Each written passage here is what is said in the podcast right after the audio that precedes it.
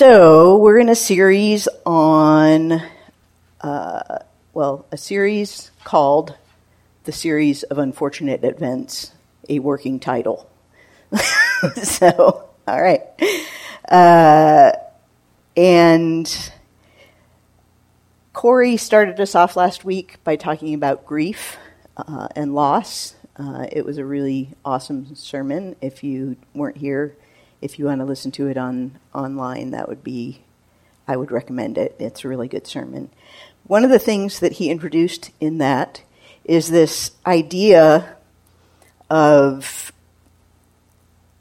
our loss and suffering and the process of moving through sadness and grief reflecting the the crucifixion story and resurrection story. And so the idea is that when we experience loss or suffering, we're kind of in Jesus' story at the place of his crucifixion. Um, when, when at the beginning of the service, instead of reading Psalm 77, which is actually the passage that we're covering, I had us read part of Psalm 22, which parallels Psalm 77, and it is the, the psalm that Jesus quotes when he's on the cross in, at the point of death. He says, My God, my God, why have you forsaken me? And so loss and suffering sort of connects us with Jesus in his death. Saturday, on Holy Saturday, Jesus is in the grave. Now, Jesus, God could have just, you know, crucified and raised Jesus all at once. He chose to do it in this way that's a process. And I think that's because Jesus entered into, and God entered into, a time frame as opposed to uh, the eternal understanding of God. When God looks at a moment, he sees all moments and knows all things. But Jesus came and entered in to a time based story. I believe that that is in part in order to help us deal with sadness and depression and with grief and moving through. And this series actually follows uh, the death the Jesus being in the grave, and then on Sunday, Jesus being resurrected. Um, next week, we're going to be talking about uh, beauty from ashes. Um, so, oh, not, this this week, Friday, Keith and I drove up to Flagstaff because Anna was having a really hard time. And I asked her permission. She said I could share the story. um, and she needed some encouragement, and that was what we went up to do. During that visit, we weren't with her actually a lot of the time. She was doing things that she needed to get done, and we were just there. What I realized particularly, uh, there was a, a moment where she was going in to meet with a counselor to try to find the resources to get help for the kinds of depression, anxiety that she was experiencing. And I w- we were we were behind her. We weren't we weren't in front of her. We didn't go in with her. We were behind her. And there was a moment where she looked back, and you could see she gained some hope and courage from that look back. Not because Keith and I could rescue her, immediately rescue her from whatever the problems were, but because she knows our story. She knows that we have faced times of anxiety and depression. She knows the, our experience in college and the struggles that we had with, with, with the same things she looked back and found hope because we were with her in this experience that she was going through. And I believe that is the picture that Jesus on the cross, when he looks back to Psalm 22 and also in Psalm 77, that's the picture that we get is, is comfort not being because everything gets fixed. Comfort being because we're a part of something that's, that's reaches way back into the past and is going to reach into the future. The, the psalmist gives kind of this sense of a way of moving through sadness. In our culture, sadness is not okay. We, we don't like it. We have lots of ways of avoiding it that are not necessarily good processes to get through sadness. And when we talk about sorry, when we talk about sadness and depression, we're not just talking about, I mean, there is clinical depression that has to do with um, chemical imbalance. And as Eric said this morning, people medicate legally or illegally, and he recommended medicating legally under the care of a doctor. and that is not separate from this process. That is, when I was depressed and went on medication, it was a part of me being able to grab hold of this experience that's offered in the psalm. He starts out with. Oh, keep pointing the wrong way. He starts out and he says, I cry aloud to God, aloud to God, and He will hear me. That's the place where we start, is that awareness that when we cry out, it's not just crying out to nothing, that there's a, an awareness that we are a part of God's kingdom, and when we call out to God, He does hear. And then he says, I sought the Lord in my day of trouble. My hands were continually lifted up all night long. I refused to be comforted. I think of God, I groan, I meditate, my spirit becomes weak. And then he uses the word Selah that Mark was describing earlier in worship. The idea of Selah is that idea of time. It's that idea that when we face difficult things, it's in the context of time. Corey said last week that when we're in this loss and suffering, and then Jesus being in the grave, and then the resurrection, that Saturday where Jesus is in the grave can reflect stories that we have that last a long time. Sometimes Saturday is a long, long day.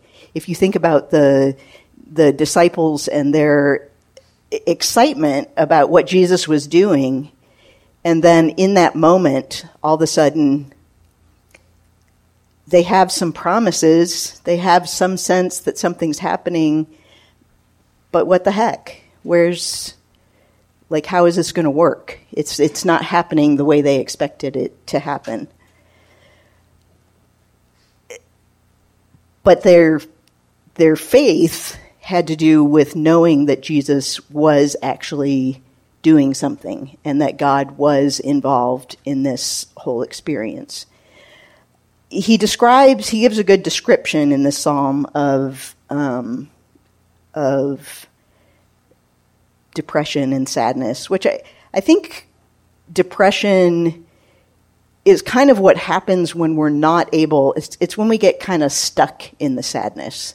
It's when we when we avoid the sadness, when we disconnect from the sadness, it, we we end up getting stuck. And so what this psalmist is doing is kind of offering a way through sadness that can bring us to the resurrection hope. In in as he talks about the symptoms, he talks about being sleepless and he says uh, uh, I refuse to be comforted. The, the, the idea of this is not just, you know, forget it, I'm not going to be comforted. The idea of it is that I can't get myself out of this feeling. I can't escape what I'm feeling in my own strength. It's just not happening. And when we're sad, that is the place that we find ourselves. And then he talks about groaning and weakness. Uh, some translations say, like, I can't speak, but it's not just like I'm mute. It's like I can't order my words. I can't, I can't explain what it is that's happening to me. This is confusion and, and I'm weak and I, like, I, I'm at a loss for how to talk about it. And I, a lot of us have experienced that when we're in that place of sadness. It's overwhelming, and we don't know how to communicate what it is that's happening. And that's when Corey talked about some of the encouragement in, in or less less than encouraging things that we say to each other when we are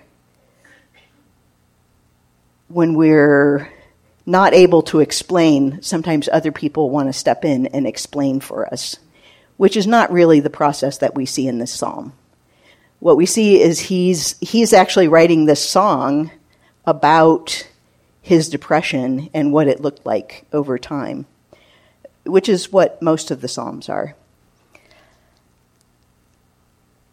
So when he's talking about this, he is in Good Friday.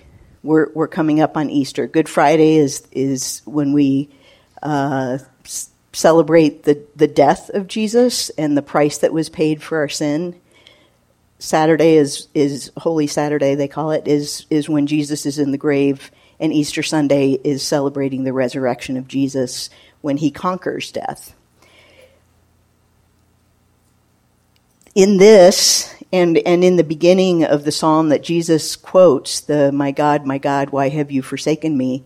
It's the crucifixion place. It's the like, I'm dying, I'm suffering.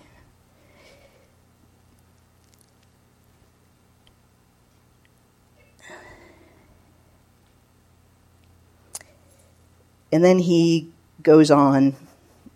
He says, you have kept me from closing my eyes. I am troubled and cannot speak. I consider the days of old, years long past. At night, I remember my music, probably fairly dark music. I meditate in my heart, and my spirit ponders Will the Lord reject forever and never again show favor? Has his faithful love ceased forever? Is his promise at an end for all generations? Has God forgotten to be gracious? Has he in anger withheld his compassion? these are the kind of places that we go in those in those moments where is this my fault? Is it like should I be ashamed? Is God just anger at, angry at me and and now I'm stuck here and can't go anywhere? Um,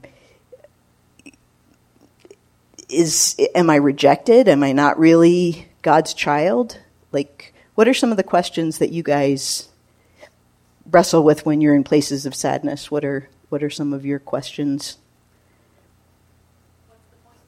What's the point? Yeah.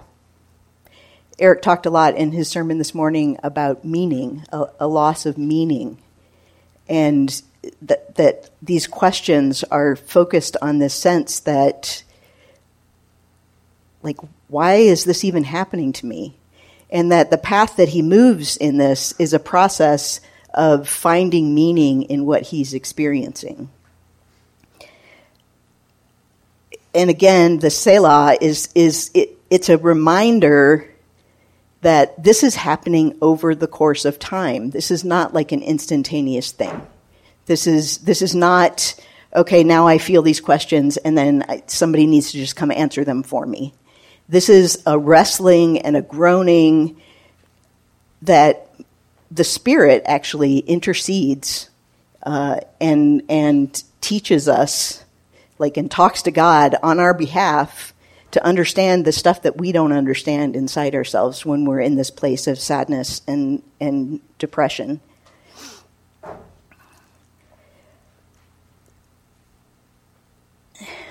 So at this point, we have he has a transition.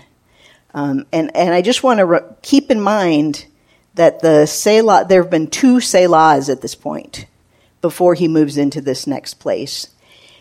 And I, I really think that is important as we consider the way that our sadness and grief is connected to the story of Jesus' death and resurrection.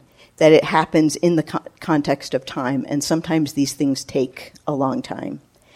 But as he transitions, this is sort of his way of engaging with the sadness that he's been singing about or writing about. And he begins by saying, uh, So I say, I am grieved that the right hand of the Most High has changed. I will remember the works. Yes, I will remember your ancient wonders. I will reflect on all you have done and meditate on your actions. God, your way is holy. What God is great is great like God. You are the God who works wonders. You revealed your strength among the peoples. With power, you redeemed your people, the descendants of Jacob. This is kind of what Jesus does on the cross.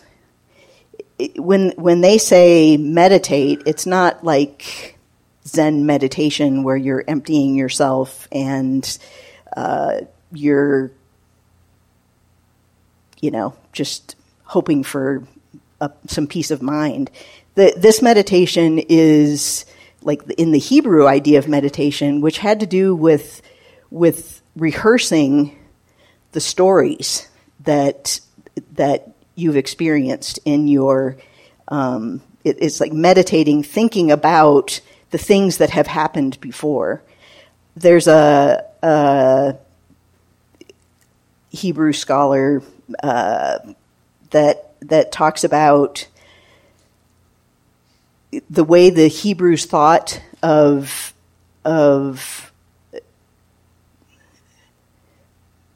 this process of remembering and meditating was kind of like rowing a boat. Okay, so you are moving in a direction toward the future, kind of like Anna when when like she was moving forward, but we were behind her. And it's that idea that as we row our boat and move forward, the past is a part of what's guiding us into the future, and it's how we understand what's happening in the future. In one of the songs that we sing at the village is Eric wrote is called Trust, and it, its original title was 2016.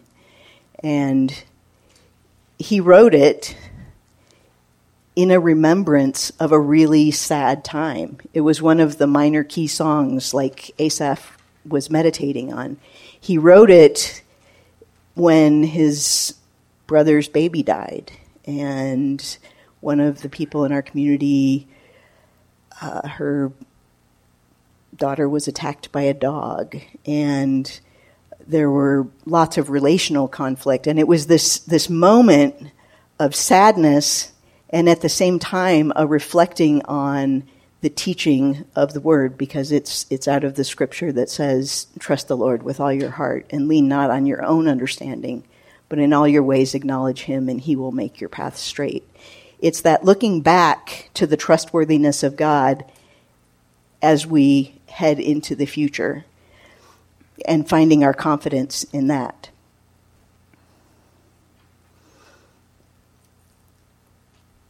What, he says is that he's going to focus on the, the works, wonders, and actions of God.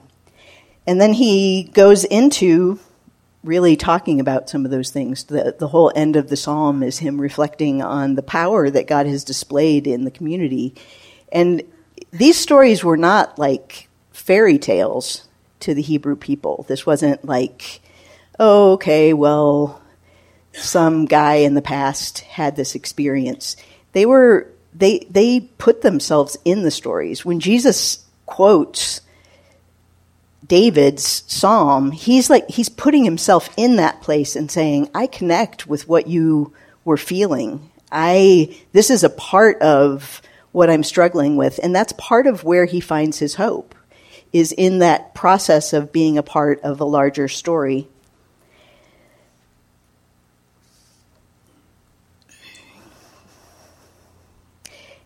At the village, we do a lot of talking about our stories. And one of the ways that I have found hope as I move forward in my times of depression is knowing some of your stories. We we become priests to one another, where we uh, in Second Corinthians it says uh, that we comfort one another with the comfort we ourselves have received, and that idea is that we are priests of the living God that are a part of this grand narrative of redemption. That that's where he goes to next is is that God has redeemed his people. He's bought them back with his own blood. And that's the part that's the story that we're a part of.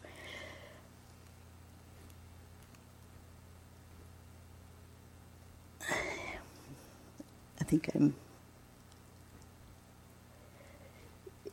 Eric talked this morning. I just added this one in because I thought it was a good thing. He talked about the word zakar, which is the, the word for remembering that's used in this psalm. And it, it's really a powerful sense of like connecting, considering, talking about the things that have happened in the past and the story that we're a part of and moving forward into the future from that place of understanding the works that God has done. And God has done some amazing things in our community, in the gospel, in the Old Testament. There's a whole history in my life. There's a whole history of work that God has done. And in the in the Jewish community, they had a sense of their participation in it because it was a part of their uh, cultural heritage. It was a part of the story of God cho- choosing them as his people.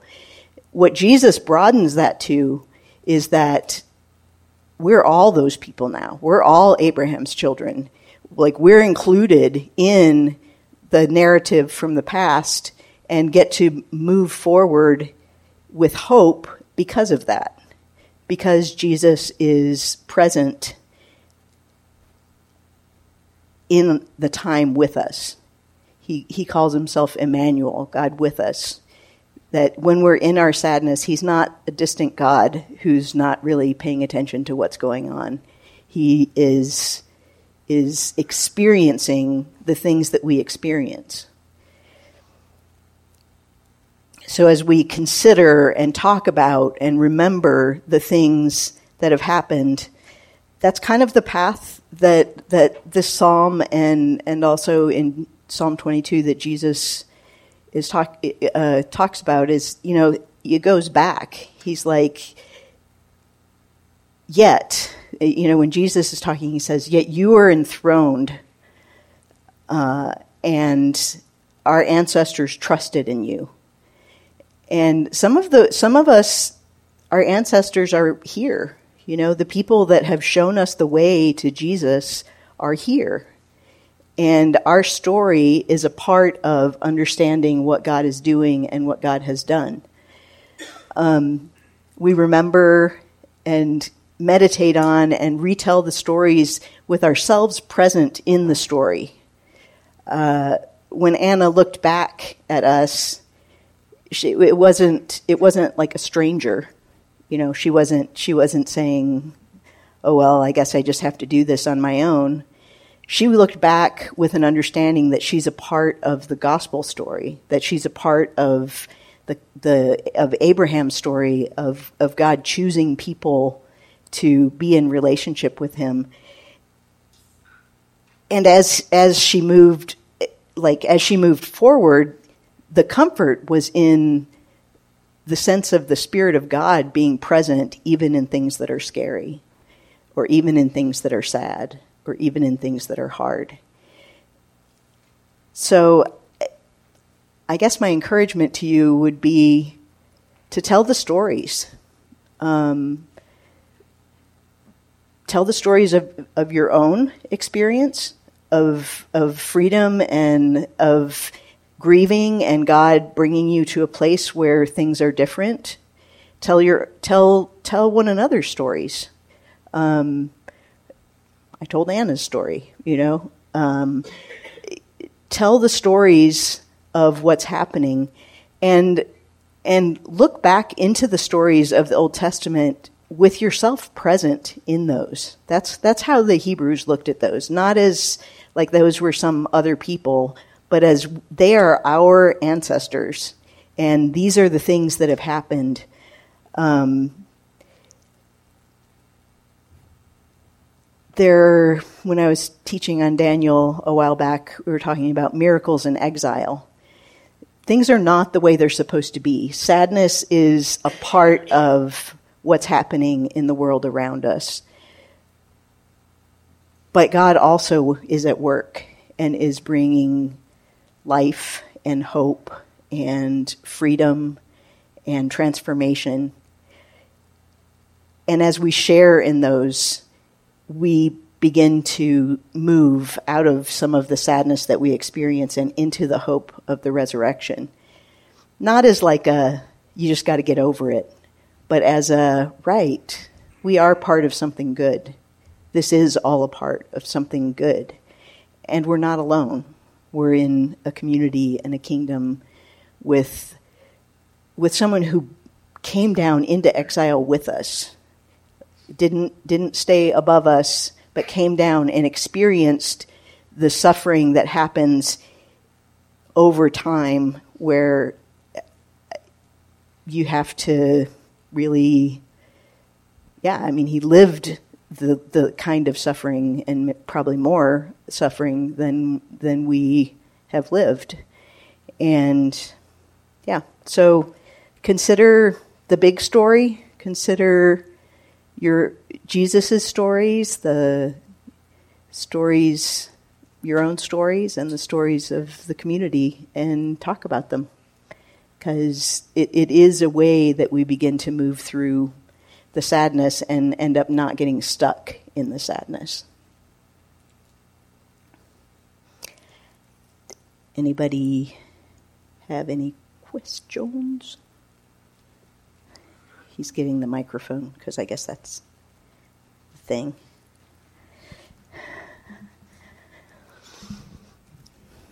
I came from a tradition in which those were invalid questions. There's something wrong with you if you ask those questions. And if you felt them, then you just denied them. And for a very long time, the Psalms were very puzzling to me because of that. Yeah. But uh, it's liberating to realize that it's okay for us to be that part in that part of the story, for us to be suffering and, and, and experiencing loss and experiencing grief. And uh, that's that's pretty new to me. Just in the last few years, my wife's been trying to explain this to me for a long time. she, she's always been the smart one. Yeah. but I'm, I'm kind of a slow learner. But I really like the way you articulate that. It really made it me it made me relate to what was going on in the psalm. Well, Jesus really doesn't in in suffering. You know, he comes to Lazarus, uh, the brother of his really good friends, and he's about to heal Lazarus, but he doesn't jump and just tell them, "Oh, it's all right. You know, don't worry about it. I'm going to heal Lazarus." he comes in and he enters into that tem- temporal experience of death and he cries with the people who are grieving for Lazarus. And then he raises him. But, but he doesn't skip over that part of, of sadness.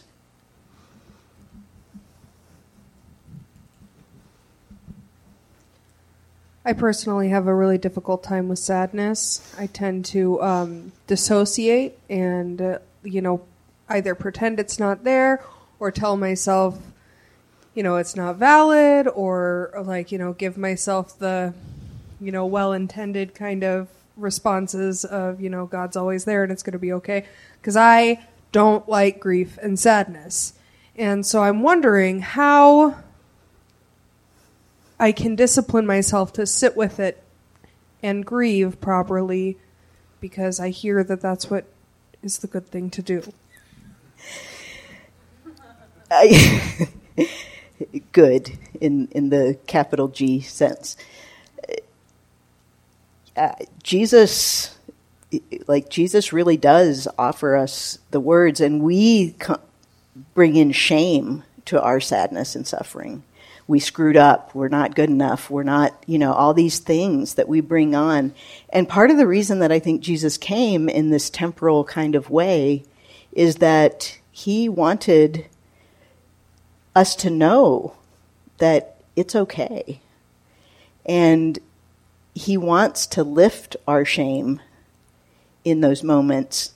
And so contemplating what Jesus has done, like what Jesus is saying through his death and resurrection and the humiliation and pain of his death is I'm not I'm, I'm not here to put shame on your experience of sadness.